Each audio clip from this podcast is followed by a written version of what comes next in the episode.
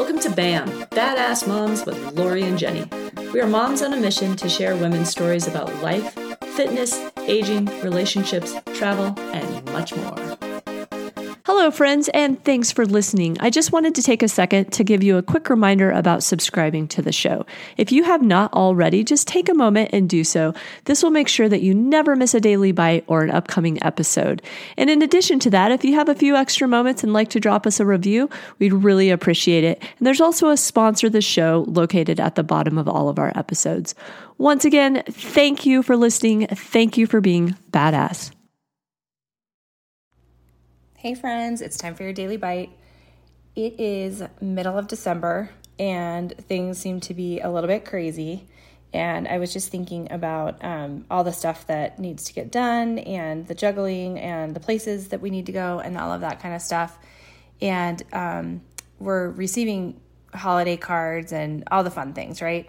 And one of the things that I have been thinking this year is what are those things that we can let go of so that we can actually be present and not feel so overwhelmed. And for me, the last few years, it's actually been holiday cards.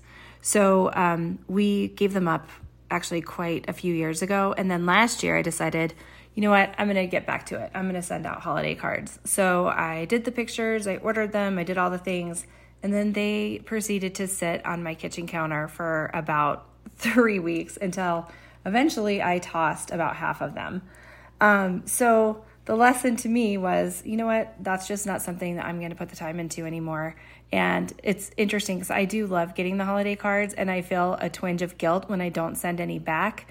Um, but to me, the stress that is surrounded by getting those holiday cards out, um, I decided it wasn't worth it anymore. So, anyway, I just encourage you to think about this time is can be crazy, can be overwhelming, can be stressful, and there's all kinds of emotions that come up with you know, if you've gone through a loss in the last year and that kind of stuff. And just be kind to yourself. And if there's something that you can do to ease that burden of, you know, the responsibilities of the holidays, I encourage you to do it.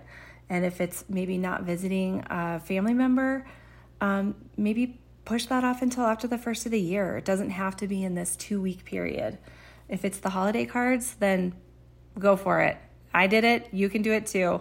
We've got social media. Um, I plan to send out a lot of greetings via social media, and hopefully that will just have to do. So I hope this is helpful. I'm wishing you a fabulous holiday, one that you can enjoy and be present for.